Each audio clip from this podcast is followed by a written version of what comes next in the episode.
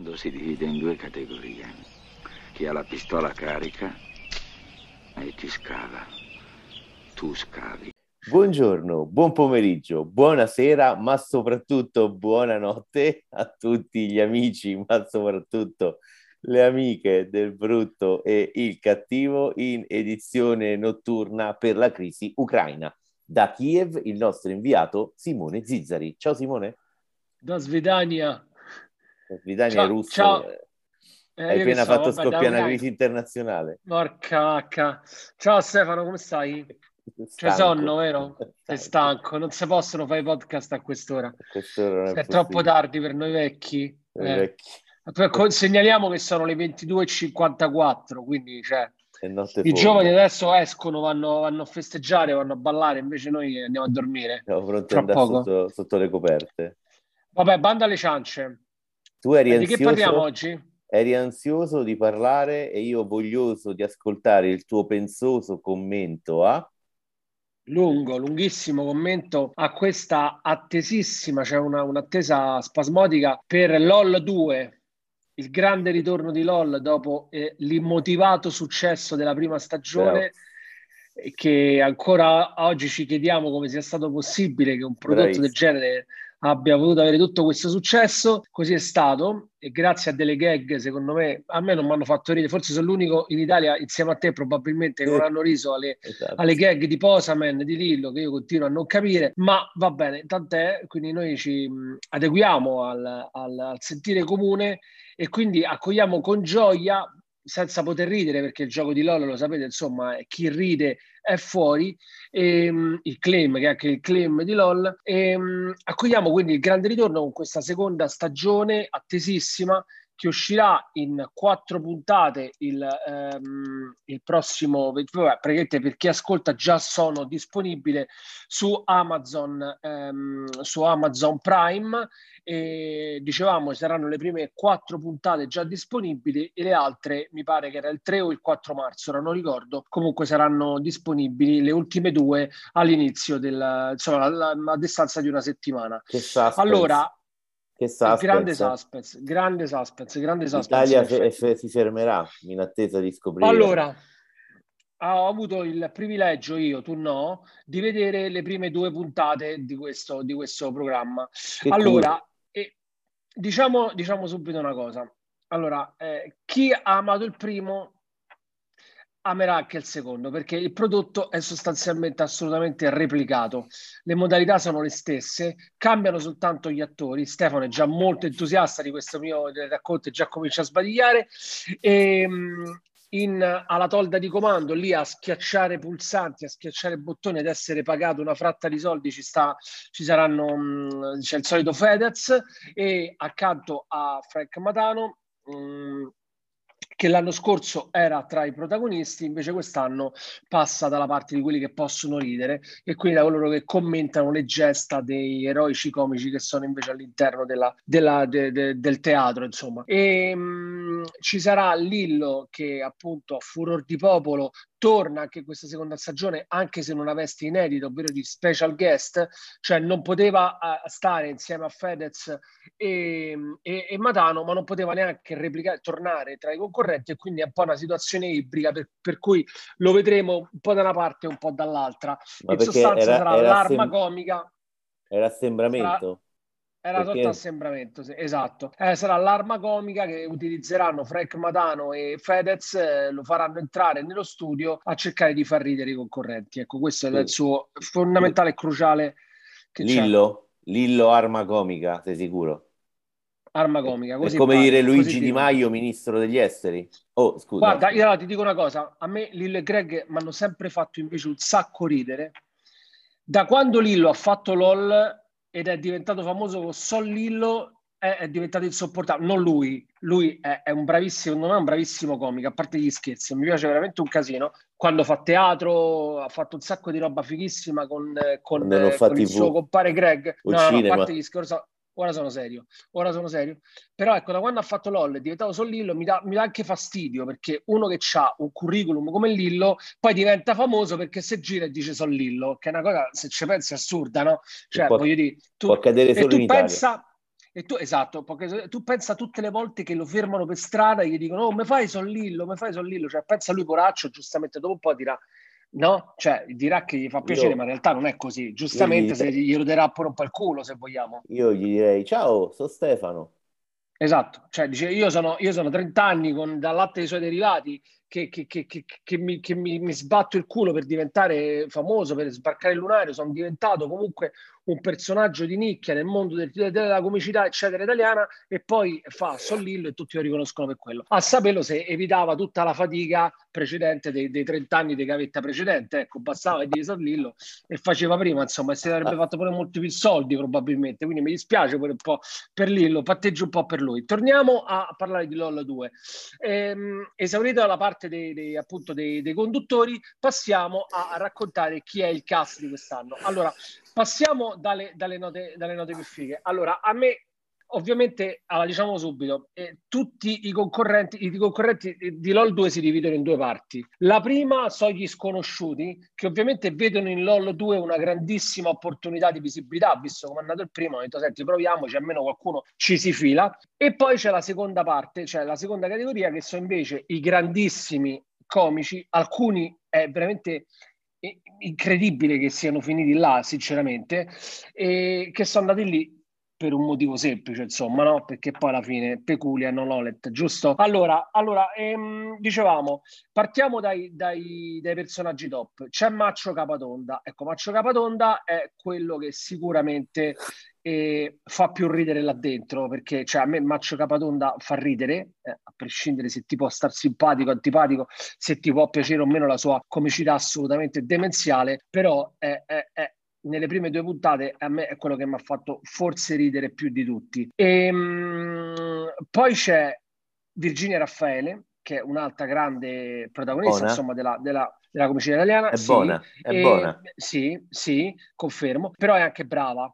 È così brava che mi chiedo cosa ci faccia là in mezzo, ma soprattutto me lo so chiesto di Corrado Guzzanti, cioè Corrado Guzzanti stiamo parlando forse dell'apice della comicità, no? Cioè l'ottavo nano, Vulvia, adesso possiamo elencare tu, Lorenzo, tutti i personaggi che lui ha tirato fuori e che fanno parte un po' anche della nostra gio- gioventù, no Stefano? Cioè fa parte appunto del nostro periodo, no? della nostra giovinezza. Ecco, vedere un personaggio del calibro di eh, Corrado Guzzanti tra l'altro, dopo che aveva partecipato pure la sorella Caterina Guzzanti nel, prim- nel primo capitolo, ma un po' sorpreso. Ecco, mi ha fatto piacere perché comunque vedere Guzzanti è sempre un gran ridere e fa ridere pure in LOL 2, fa ridere molto. Però secondo me è un po' non è il contesto suo, cioè non è il, il, il, il, mondo così commerciale, appunto, che trasmette il messaggio commerciale che trasmette LOL, secondo me non è da, Corrado, da, un, da, un, da un maestro come Corrado Guzzanti.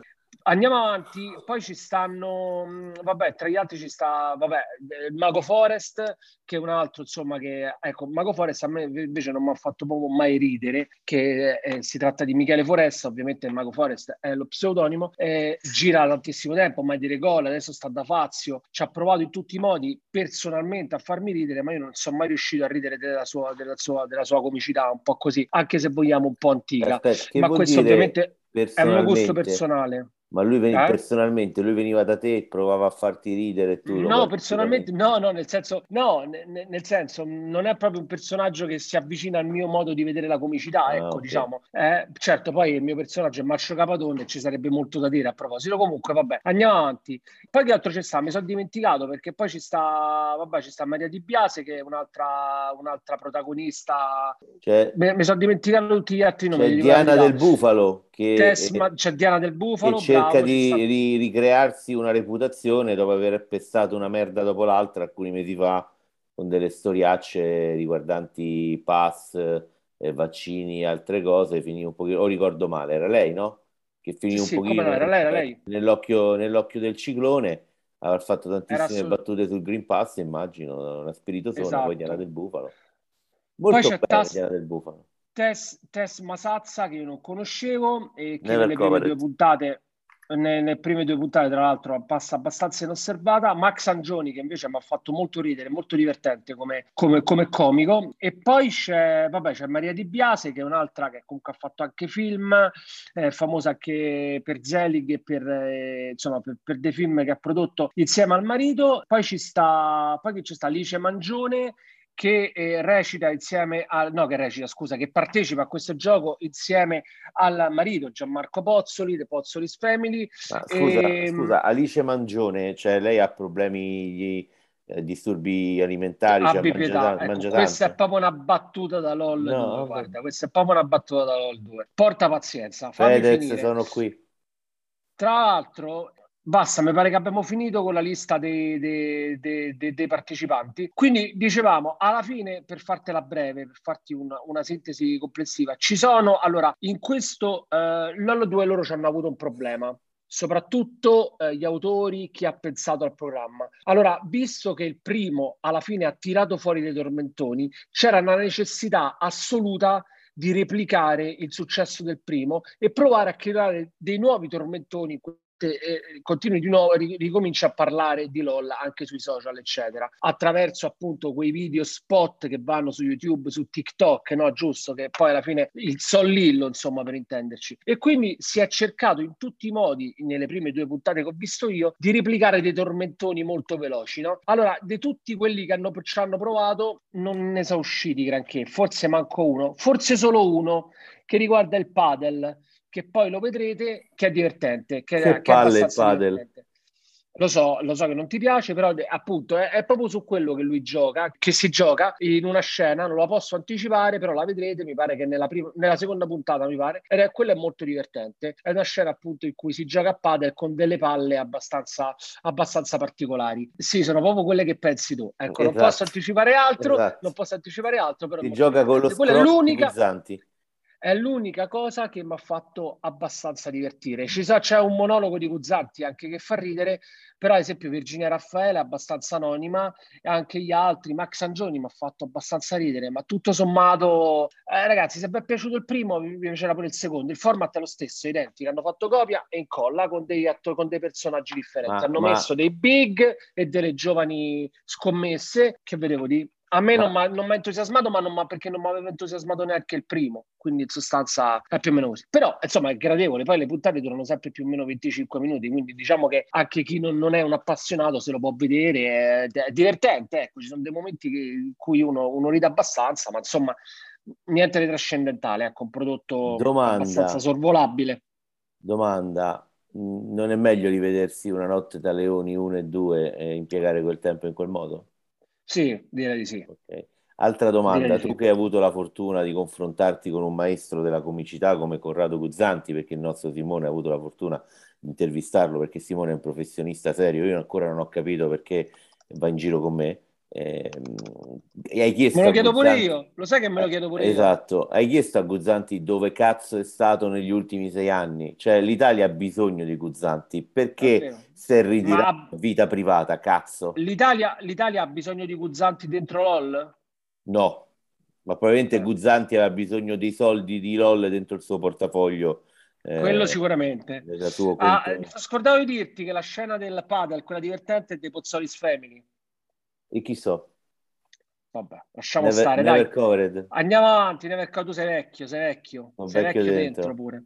Da quindi dai, dimmi un po'. Parliamo di Guzzanti. Guzzanti ha fatto un monologo su Saturno, dice io ho Saturno contro, ma Saturno che te frega, sta, eh, pensi che sta a pensare a te Saturno che sta a 4 miliardi de, di anni luce dalla Terra? E, però se te lo dico io non fa ridere, se te lo dice lui fa ridere ovviamente, c'è un motivo ovviamente. per cui lui è Guzzanti e io sono io, ha fatto un paio di monologhi carini, divertenti, però vabbè dai non te posso di altro, però carino. Vulvia non c'era ancora ma Vulvia ci sarà, ci sarà pure Venditti. Venditti? Lui che fa Venditti lui che fa Venditti. Il grande raccordo anulare. Cavalli di razza, insomma. Eh sì, direi di sì. Eh, io con tutt'altro afflato ehm, spirituale, questa sera vorrei parlarvi di un, eh, di un film che, piace, che è piaciuto e che piace alla gente che piace, eh, perché il 18 febbraio è arrivato su Mubi eh, il portale streaming della gente fica e intellettualmente impegnata come me. E La gente? Fica e eh, impegnata intellettualmente come me, noi che in questo momento siamo contriti per la crisi eh, ucraina e che non andiamo a guardare eh, anteprime di serie tv e intervistare stelle del cinema e della televisione come fanno altri. Io sto tutto il giorno a penare sulla crisi ucraina e sull'invasione. Scusami, però, perché tu sei pure un po' repre- sei represso pure un po' te, però. Eh. Io, io, io, io attaccare sono... così i colleghi che fanno il loro lavoro I, mentre i... tu stai a casa a vedere la crisi ucraina, insomma, io la cosa... un po' di allora, cattivo gusto. Tanto non ci ascolta nessuno. Ah, posso dire una cosa? Io la cosa più di cattivo gusto che, che, che veramente mi dà proprio un fastidio e probabilmente è l'invidia che mi muove sono quei, io non li chiamo neanche colleghi perché mi, io mi considero un giornalaio, quindi quei giornalisti che stanno lì a pubblicare i video delle loro interviste alle stelle del cinema e non fanno dire loro delle cose interessanti, ma pubblicano i video di eh, Tizio e Caio delle stelle, dei registi, e dicono: Ah, che bella domanda che mi hai fatto! Mi hai fatto una domanda intelligentissima. Io la trovo una cosa di un cattivo gusto, ma perché? Eh, mia nonna diceva: Chi si loda si imbroda. Ma, ma ah. perché? Uh, Vuoi dare un contenuto? Stefano, io non sono assolutamente d'accordo con te. Tanto Simone mi fa i pollici verso l'alto a pollici versi. Il no, suo appoggio, no, no, ma mi dispiace, mi dispiace, ma questa tua cattiveria credine nei confronti dei colleghi non la condivido per niente. Che domanda intelligente che hai fatto dopo essere andato dal parrucchiere a tagliarti. E poi vogliamo dirci la verità? Dai, diciamoci la verità, vantiamoci anche, perché ce lo dicono pure a noi eh, ogni tanto che fanno belle domande. Attento, lo dicono mai? Allora, io, io vi dico, se ammetto Molland mi dice che bella domanda intelligente che hai fatto, io mi vergogno, mi vado a sotterrare, ok? Però, ok, però ascolta, ascoltami, è vero, hai ragione, non lo faccio neanche io, non lo fai neanche tu, però diciamo che a volte ce lo, ce lo dicono che bella domanda che hai fatto, cioè nel senso, no? Pu- può succedere. E ti dico di più, ti dico di più però adesso a smontare il tuo ego, è che loro lo dicono anche un po' perché forse gli conviene. Di Mazza hai fatto una bella domanda, pure se in realtà sottintendevano Mazza sta domanda, ma hanno fatto tutti quanti, eh? Quindi capito come È come il cioè, regista sì, però... che dopo l'anteprima del suo film De Boluccio invita un selezionato gruppo di critici a prendere l'aperitivo dopo e se ride, se scherza, se parla di figa o de cazzo.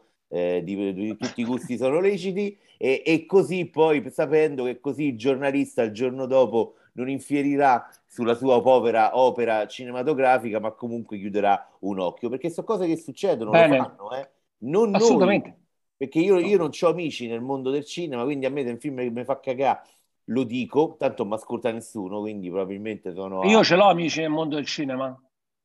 Tu, tu eh, ahimè. Io? Eh, io ce l'ho, sì. E eh, ci sono io. Quando... Esatto. Senti un po', ma adesso chiudiamo questa parentesi di attacco ai colleghi che già avevamo pochi ascoltatori, adesso saranno ancora di meno. Scusate, Veramente brutto, beh, brutto, sì, perché è una brutta, ma tu sei una brutta persona, diciamocelo francamente. È l'orario che mi C'è tanta cattivo. credine, hai voluto, hai voluto vomita, svuotarti un po' della credine che avevi dentro. Dai, ti perdoniamo, dai, torniamo, andiamo avanti. Torniamo a parlare andiamo del seri. film del film che piace alla gente che piace eh, e vi voglio parlare questa sera di un film arrivato sulla piattaforma Mubi, che è la piattaforma del cinema d'autore. Eh, prima giocavo, eh, ha un palinsesto davvero, eh, davvero interessante, tanti bei film. Io ho la, eh, la watch list piena, non ho mai il tempo di guardare niente, eh, però ho trovato il tempo di guardare Petit Maman, eh, il film di Céline Sciamma, la regista ehm, la regista francese che aveva stupito il mondo già da qualche anno fa con Tomboy e poi con il ritratto della giovane in fiamme, che questa volta eh, si dedica eh, a una storia eh, molto semplice, sostanzialmente la storia di una bimba di otto eh, anni, eh, Nelly, eh, la cui nonna muore in una casa di riposo. Lei con i genitori si reca nella eh, nella casa eh, della nonna per sistemarla in vista di un, una possibile vendita. Qui eh, può, insieme alla madre, scoprire la stanza dove è cresciuto il, la, sua, la, sua, genitrice, sua madre, e cominciare a imparare qualcosa eh, di lei. Però poi all'improvviso la madre di Nelly scompare, lei resta da sola eh, con eh, il padre e un giorno girando nel bosco vicino alla casa incontra una bambina che sta costruendo una casa, una, una casa di legno. Questa è la premessa eh, molto semplice di eh, Petit Maman, un film che ha un chiaro eh, messaggio fin dalla sua durata. Il film dura 71 minuti, è la gioia di Simone che si lamenta sempre contro la durata mostra eh, dei film. Ricordo eh, un grande del passato, Orazio, che disse cerco di essere breve ma divento oscuro e il film della Siamà è un eh, film che lascia tante eh, cose dentro, è un film perfetto sotto ogni punto di vista, non c'è niente di troppo, tutte le cose sono al eh, punto giusto, non, non c'è un'inquadratura eh, di troppo, non manca niente, ma non possiamo definirlo un film eh, minimalista, è un film carico eh, di emozioni che parla di perdita e di come la percepiscono i bambini, ma anche della paura, eh, di come i bambini cercano di elaborare il lutto, ma anche della paura eh, della perdita, ad esempio, dell'unità familiare, perché la piccola Nelly è anche preoccupata eh, che l'amore tra il padre e la madre stia terminando. È un film che racconta tanto dell'infanzia, racconta tanto anche dei genitori e di come forse tanti genitori dovrebbero cercare di ricordare come erano da bambini quando rispondono alle domande dei bambini, perché quando Nelly chiede eh, al padre notizie del rapporto con la madre, le risposte evasive del genitore eh, fanno in modo che poi la bimba riempia di suoi significati i punti vuoti eh, della storia che le viene raccontata. È particolare la svolta fantastica che c'è nel film, di cui non vi dico niente, ma che, come da stessa ammissione della regista Céline Sciamma, avvicina molto eh, Petit Maman a, eh, ad essere un film alla Miyazaki. Eh, la Sciamma ha risparmiato tantissimo sulla colonna sonora, non c'è musica per tutto il film, tranne, tranne in un breve in una breve sequenza molto bella in cui le due bambine vanno a fare una gita in un piccolo lago con un eh, canotto. È un film che ti fa pensare alle cose di cui avevi paura da, eh, da bambino e che sostanzialmente ci ricorda che il rimorso e il dolore sono delle pieghe nel tempo, ma che al cinema il tempo è solo una questione di montaggio e, e, e, che quindi attraverso l'uso del montaggio si possono, se non curare le ferite del passato, ma almeno aiutare a farle rimarginare. Mamma mia, che palle, però è bello il film. Non, non da te, ho fatto una presentazione molto noiosa. Mi piacerebbe... Il film è molto Guarda, bello. Allora, non invidio assolutamente la tua il tuo rancore nei confronti dei colleghi, eh, però come racconti tu le cose, veramente, guarda, bellissimo.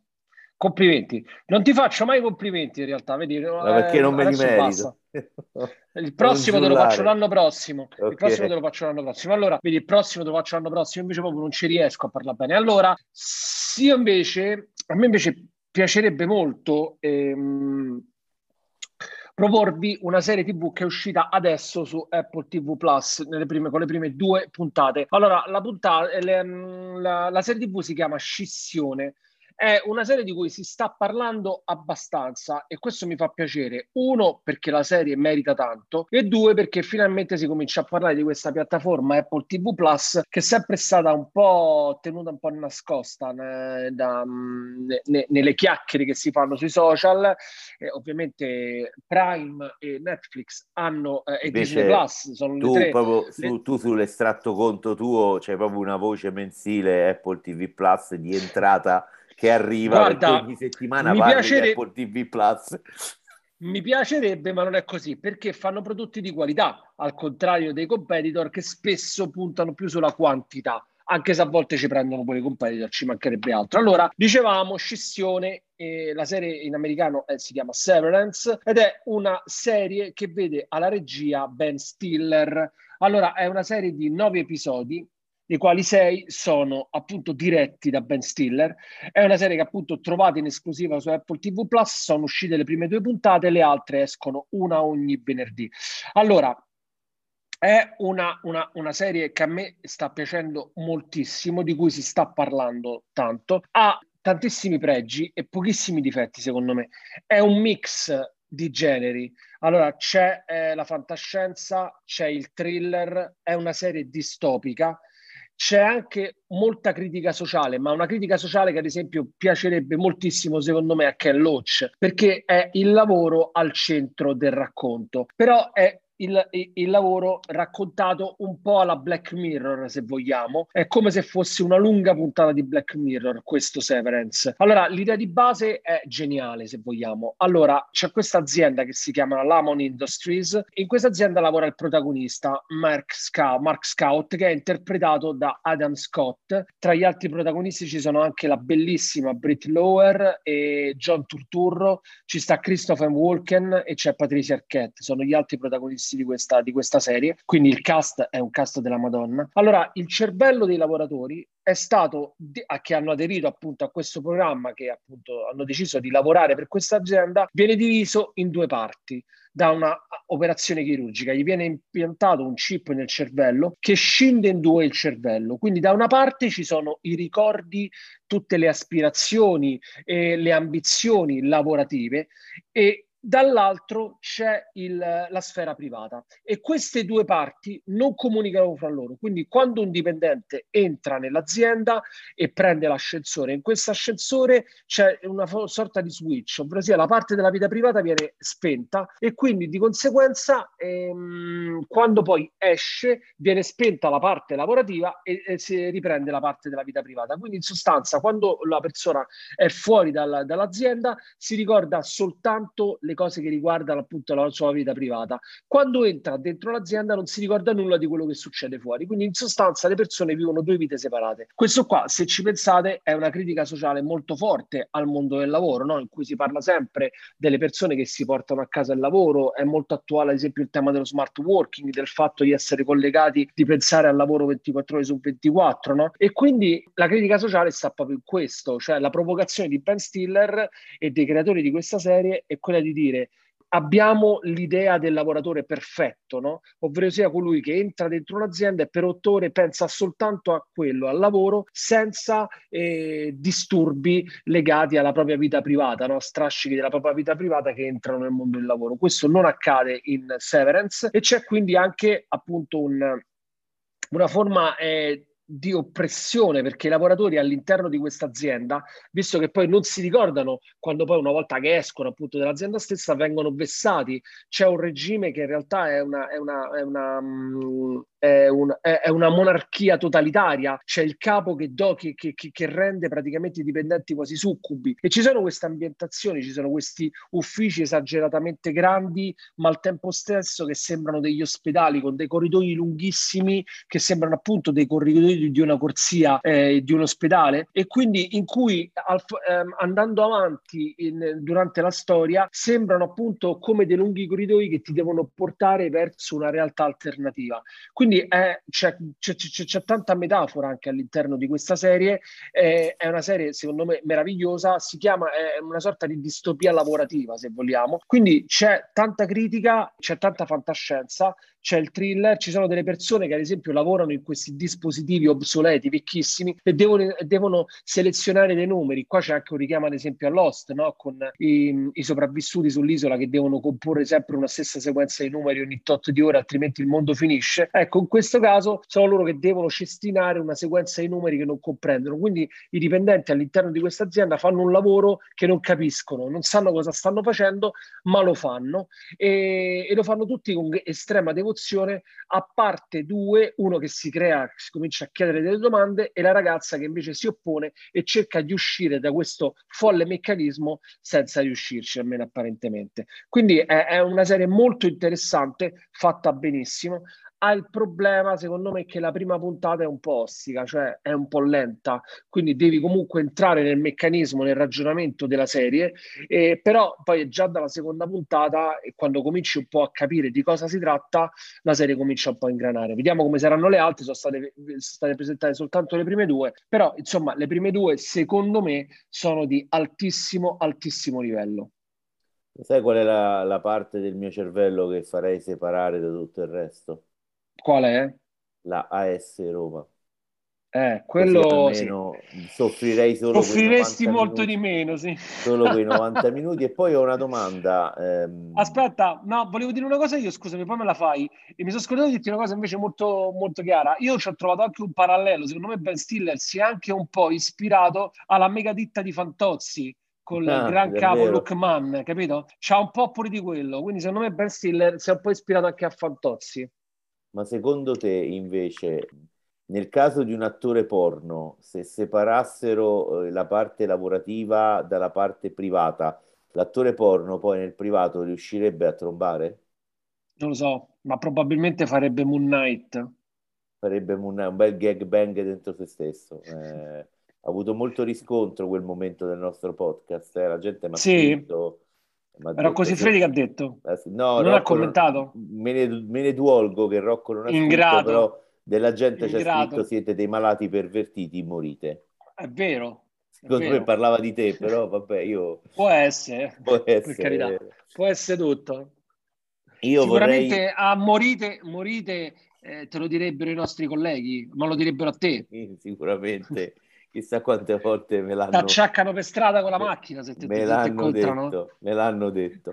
E la seconda eh, cosa eh, che vorrei proporvi, sono stato abbastanza... Cosa addirittura? Addirittura oh. cosa? Il secondo contenuto, come dicono quelli che vogliono fare i fighi, no? Il secondo... Mm, no, prima Prodo, di... product, product. No, secondo film che vorrei proporvi, sono stato abbastanza indeciso perché è una cosa che è uscita un po' di tempo fa, e che io ho recuperato solo recentemente perché è sbarcata a metà febbraio su Disney Plus, ma vi posso dire eh, alle persone a cui potrebbe interessare, quelle tre o quattro persone, che se l'avessi visto quando uscì lo scorso anno avrei inserito The French Dispatch in testa alla mia classifica dei film più belli del 2021 non esito a definirlo il capolavoro di eh, Wes Anderson perché in questo eh, film mi sembra che eh, il regista sia riuscito finalmente a trovare un equilibrio tra la sua perfezione eh, formale e la comunicazione, la trasmissione eh, di valori e di, eh, e, e, di, e di contenuto. Um, The French Dispatch è, una, uh, è, il supplemento di un quotidiano uh, statunitense che racconta la vita in una immaginaria cittadina francese che si chiama Ennui-sur-Blasé. Eh, Ennui vuol dire noia, blasé vuol dire noia, mm, qualcosa come sofisticato, eh, quindi già capite che non è un posto dove accadono delle cose eh, molto interessanti, che diventano interessanti nel racconto dei giornalisti del supplemento.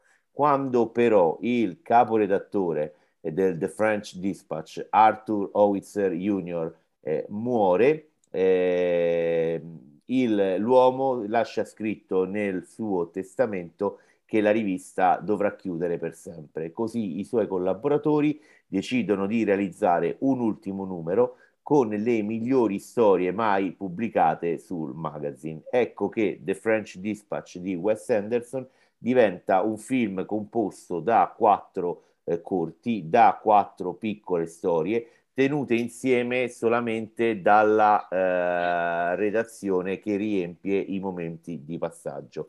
Eh, c'è la storia con protagonista Owen Wilson che eh, fa un viaggio in bicicletta nella città raccontandocene il passato e il presente, facendoci vedere come la città è cambiata negli anni. C'è la storia di un artista eh, ergastolano e del eh, gallerista che eh, eh ne cura eh, le opere e le fa conoscere eh, al mondo. C'è una vicenda di ribellione sessantottina di un gruppo di studenti che viene risolta in una intensa partita a scacchi eh, prima dell'arrivo della repressione dell'esercito e l'ultima storia è quella del rapimento del figlio del commissario della polizia locale, sorprendentemente risolta da uno chef con una ricetta misteriosa. In questo film eh, la, la, perfezione formale, le regole che Wes Anderson si impone di eh, simmetria, eh, la rigida scelta eh, dei colori sono un po' come le leggi della fisica che tengono insieme il nostro mondo e consentono alla vita di esprimersi in tutte le forme che noi conosciamo. Eh, The French Dispatch è pieno di vita, racconta le cose essenziali eh, per l'uomo, eh, l'arte, la famiglia, eh, la, la, il senso di libertà, ma anche il senso del tempo che passa e del retaggio eh, che possiamo e che vogliamo lasciare alle persone che verranno eh, dopo, eh, dopo di noi. C'è il solito cast ricchissimo, è, è incredibile scoprire in ruoli nemmeno parlanti attori straordinari, attrici straordinarie come Elizabeth eh, Moss, ehm, che ad esempio è la protagonista di The Handmaid's Tale, eh, Jason Schwartzman, eh, Sohorshi Ronan eh, e tanti tanti altri. I ruoli più importanti c'è purtroppo l'onnipresente Timothée Chalamet, che purtroppo anche in questo caso è molto bravo, c'è Benicio del Toro, eh, c'è Lea Seydoux che fa vedere molto di sé, eh, mi incuriosisce molto questa disponibilità che la Seydoux ha sempre al mostrarsi eh, nuda. E, insomma, guardatelo. Io non capisco quelli che criticano questo film. Questo è uno dei quei casi in cui, secondo me, chi non l'ha capito io ci faccio una croce sopra. Cioè, se non vi è piaciuto questo, eh, vuol dire proprio che vi manca qualche cosa dentro, non, non capite un cazzo. Ecco, quindi io c'è gente che eh, è entusiasta di Cruella che critica sto film. Io vorrei dire, ma sei molto.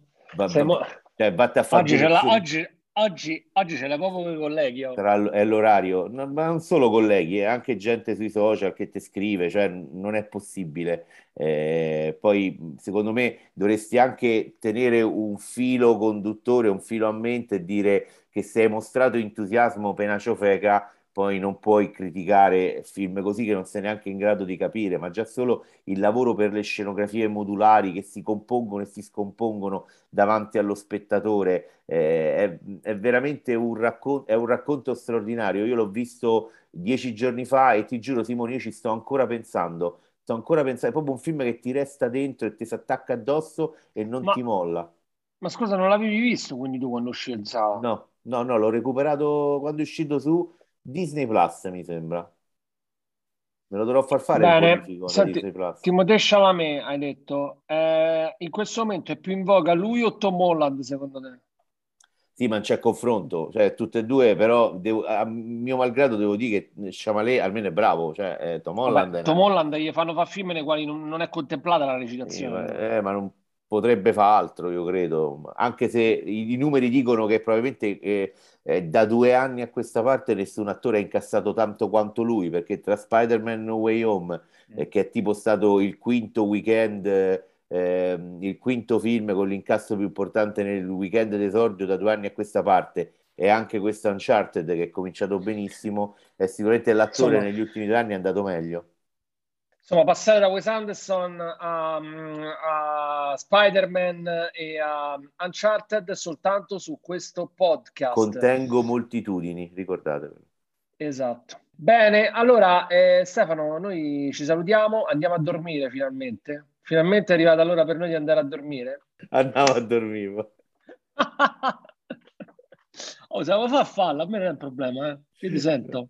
No, no, volevo solo raccontare che il 28, spero di non sbagliare, una cosa che mi ha incuriosito, eh, su Rai 1 arriva Vostro Onore, che è l'adattamento di una serie tv israeliana che con Stefano Accorsi, da un'idea di Stefano Accorsi probabilmente, a me la cosa che fa ridere è che noi abbiamo... Non è un'idea di Stefano Accorsi. No, non è un'idea di Stefano Accorsi, è, è una serie che noi abbiamo già visto in una versione americana Your Honor, probabilmente ne abbiamo anche già parlato quando avevamo solo il canale YouTube, la serie con Brian Cranston e fa di tutto per salvare il figlio allora, dal malavitoso. Eh... Mi, mi, mi, fa specie, eh, chiudiamolo con una considerazione. Allora, adesso mi, mi, fa specie che in Italia si ripropongono format di serie che sono uscite in tempi, cioè, tipo quando è uscito Ion Honor? Tipo Io due anni, un paio d'anni. Scorso, forse... Ma sì, c'è cioè, roba un anno. Cioè, serie freschissime che appena finite e noi li riproponiamo subito, almeno fate passare un po' di tempo, almeno la gente poi se ne dimentica perché così è veramente proprio uno scopiazzamento palese. E esce anche noi adesso, tra l'altro, che è un'altra serie ispirata a This Is Us con Lino eh. Guanciale. Penso. Quindi uscirà a breve. Quindi c'è, adesso c'è questo filone che andiamo proprio a prendere a, a proprio a, come si dice, a mani proprio attingendo a piene mani da serie che sono appena finite in America o che comunque hanno avuto un successo, sono ancora freschissime, diciamo, nella memoria di tutti. E facciamo il remake italiano. Proprio probabilmente eh, siamo, siamo, abbastanza sicuri di noi che verranno meglio. Non lo so, adesso non so se, se Stefano Accorsi sarà meglio di Brian Creston. Ho i miei dubbi, ma eh, magari non lo so, vediamo. Ma sicuramente sì. Il grande Stefano. Sì, sì cosa? Ah, che meglio sarà meglio, dai. Le idee, se... le idee, non gli mancano. Le idee, le idee non gli mancano. Io ho il dubbio che nel 1992 l'idea gli sia venuta solo per far finta di scopare con Emiliano Leone. Ah, ah, lo sapevo, è sempre là finisce. Cioè, quello proprio fisso in testa, cioè il sesso e la critica ai colleghi. Sono due proprio due master di Stefano Gocci. Va bene. Dai, Posso dire un'altra mille. cosa? Non ho capito sì, puoi andare a dormire. dormire. Voglio andare a dormire. No, no, sei tu che andare a dormire. Io voglio, no, voglio, no. adesso esco in discoteca volevo ricordare che il 2 marzo su Disney Plus arriva West Side Story, che è un altro film che ho, non ho fatto tempo a vedere in sala, che arriva eh, in streaming, non, eh, non vedo l'ora di poterlo guardare e poi commentarlo qui, che dici? non hai fatto il tempo a vederlo in sala, non ci sei andato a vederlo in sala, non è che non hai fatto il tempo. Su sta cosa sono impietoso con te. Tutte le volte che dici sta cosa io ti correggo sempre. Sappilo ci potevi andare non ci sei voluto andare Buonanotte. Buonanotte. Buonanotte. Ciao.